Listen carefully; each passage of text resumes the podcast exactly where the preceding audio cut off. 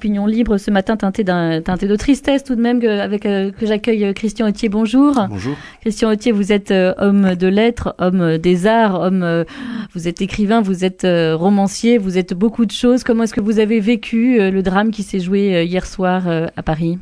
Oh bah, comme tout le monde, euh, un sentiment de, de sidération puisque Notre-Dame appartient au patrimoine de l'humanité. On l'a Eh vu à travers les, les réactions que euh, bien au-delà de sa dimension évidemment spirituelle, euh, elle, elle appartient aussi donc à notre culture populaire et classique. On l'a vu avec les, les, les œuvres de comédie musicale inspirées par le, le classique d'Hugo. Mais Bien sûr, on pense à bon, Hugo. voilà, à travers ces images de désolation et de flammes, je crois qu'il faut peut-être j'allais dire euh, souligner les, les bons côtés ou les motifs d'espérance. D'abord, il n'y a pas eu de victimes. Hein, C'est par rapport à une catastrophe aussi spectaculaire, c'est quand même il y a un point positif. Et puis j'entendais hier soir euh, Odon Vallée, le grand spécialiste historien des, religions. religions, euh, évoquer par exemple le fait que la cathédrale de Reims avait été considérablement détruite lors de la Première Guerre mondiale, euh, qu'elle a été reconstruite et qu'aujourd'hui on ne peut pas deviner les, les outrages qu'avait subi euh, la cathédrale qui avait vu le sacre des rois de France euh, il y a aujourd'hui un siècle. Donc euh, voilà, Notre-Dame va être re- reconstruite. Euh, ça prendra peut-être du temps, mais Notre-Dame est immortelle. Notre-Dame est immortelle. Alors ce matin, euh, on va reprendre tout de même le fil de notre euh, chronique avec vous, euh, Christian Autier. Ce matin, vous nous, faites découvrir dans l'opinion indépendante de ce du 12 avril, vous nous faites découvrir un livre, ça s'appelle Le grand après le grand détournement. Elle vient de publier un autre livre, ça s'appelle Combattre le voilement, un livre de Fatia Agag Boudjala. Qui est cette femme? Alors c'est une, militante euh, féministe et, laïque. Par ailleurs, elle est, enseignante à Toulouse. Elle est professeure euh, d'histoire et géographie dans, dans un collège toulousain. Et comme je l'avais dit, elle avait s'était déjà fait remarquer.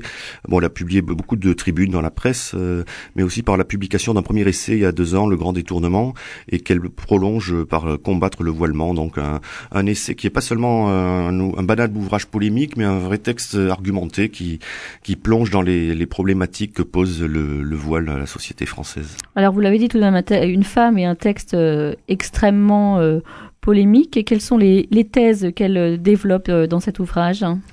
Alors, euh, donc elle, elle, s'é- elle s'élève contre le, le voilement et elle précise non pas contre les femmes qui le, qui le portent, euh, au nom notamment du, du, du féminisme. Et surtout, ce qui est, ce qui est intéressant, c'est qu'elle s'attaque à des, à des doubles discours ou à des, des positionnements qui tendent à, à relativiser ou à nier vrai. la portée religieuse, voire politique du, du port du voile. Alors ça, vous faites allusion, il y a un mouvement tout de même de, de banalisation, on peut dire, par certains euh, politiques hein, du, du voile euh, aujourd'hui euh, en France. Oui, c'est le fameux, enfin qu'on retrouve par ailleurs, le ça n'a rien à voir. Donc euh, ré- récemment, on a, on a pu comparer le, le voile islamique aux coiffes bretonnes, ou plus récemment un député de la République en marche, Aurélien Taché, au banal serre-tête. Donc le voile n'aurait pas de connotation religieuse. Euh, Fa- Fatia Agag Boudjalat revient aussi sur une déclaration qui avait fait beaucoup parler en, en 2016 de la députée sénatrice verte Esther Ben Bassa, qui déclarait euh, que le, le, le, le voile n'est pas plus aliénant que la mini-jupe. Alors ce qui était euh, assez intéressant, puisque d'une part, euh, tout en prenant la défense du voile, elle reconnaissait qu'il y avait une part d'aliénation et qu'elle mettait en quelque sorte le signe égal ou le faisait un parallèle entre le voile et la mini-jupe, donc un, un- la mini-jupe, un objet, un, un accessoire impudique. Donc elle reprenait, elle, en tant que militante féministe, donc encore une fois verte, attachée au mouvement d'émancipation, euh, un positionnement euh, moral assez étranger d'habitude à ces, à ces gens-là. Alors le positionnement de cette femme est, d'autant plus étonnant, euh, Christian Autier, que c'est une femme, euh, son nom euh, le dit par lui-même, une femme d'origine maghrébine, probablement de, culture euh, musulmane.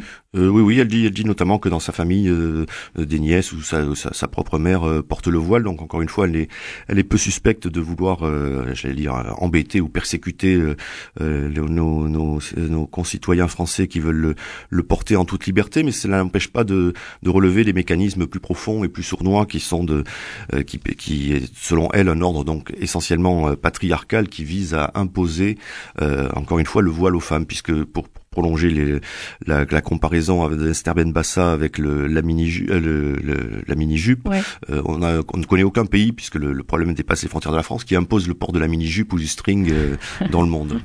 C'est certain.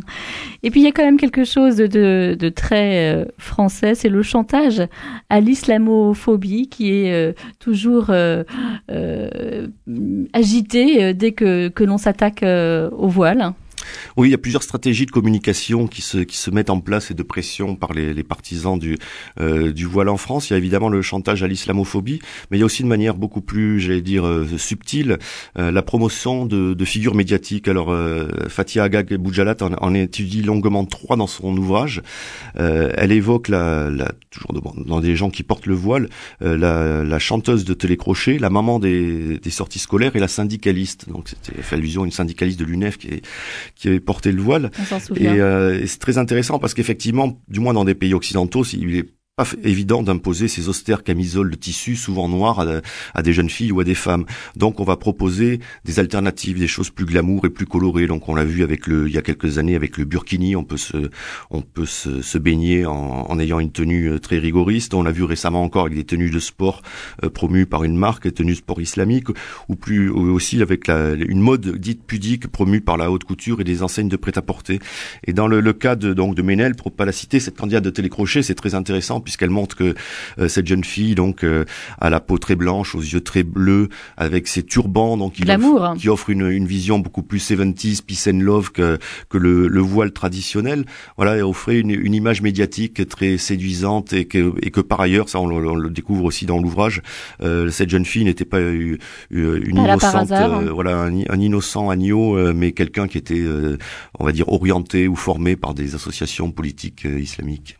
Ça s'appelle Combattre le voilement, l'ouvrage de euh, Fatia Agag Boudjala après le, le grand détournement, dernier livre qu'elle vient de sortir. Cette femme, je le rappelle, vous nous l'avez dit, hein, est, est professeure euh, à Toulouse. Combattre le voilement, c'est aux éditions euh, du CERF. La préface est d'Elisabeth Badinter. Merci beaucoup Christian Autier de nous l'avoir présenté.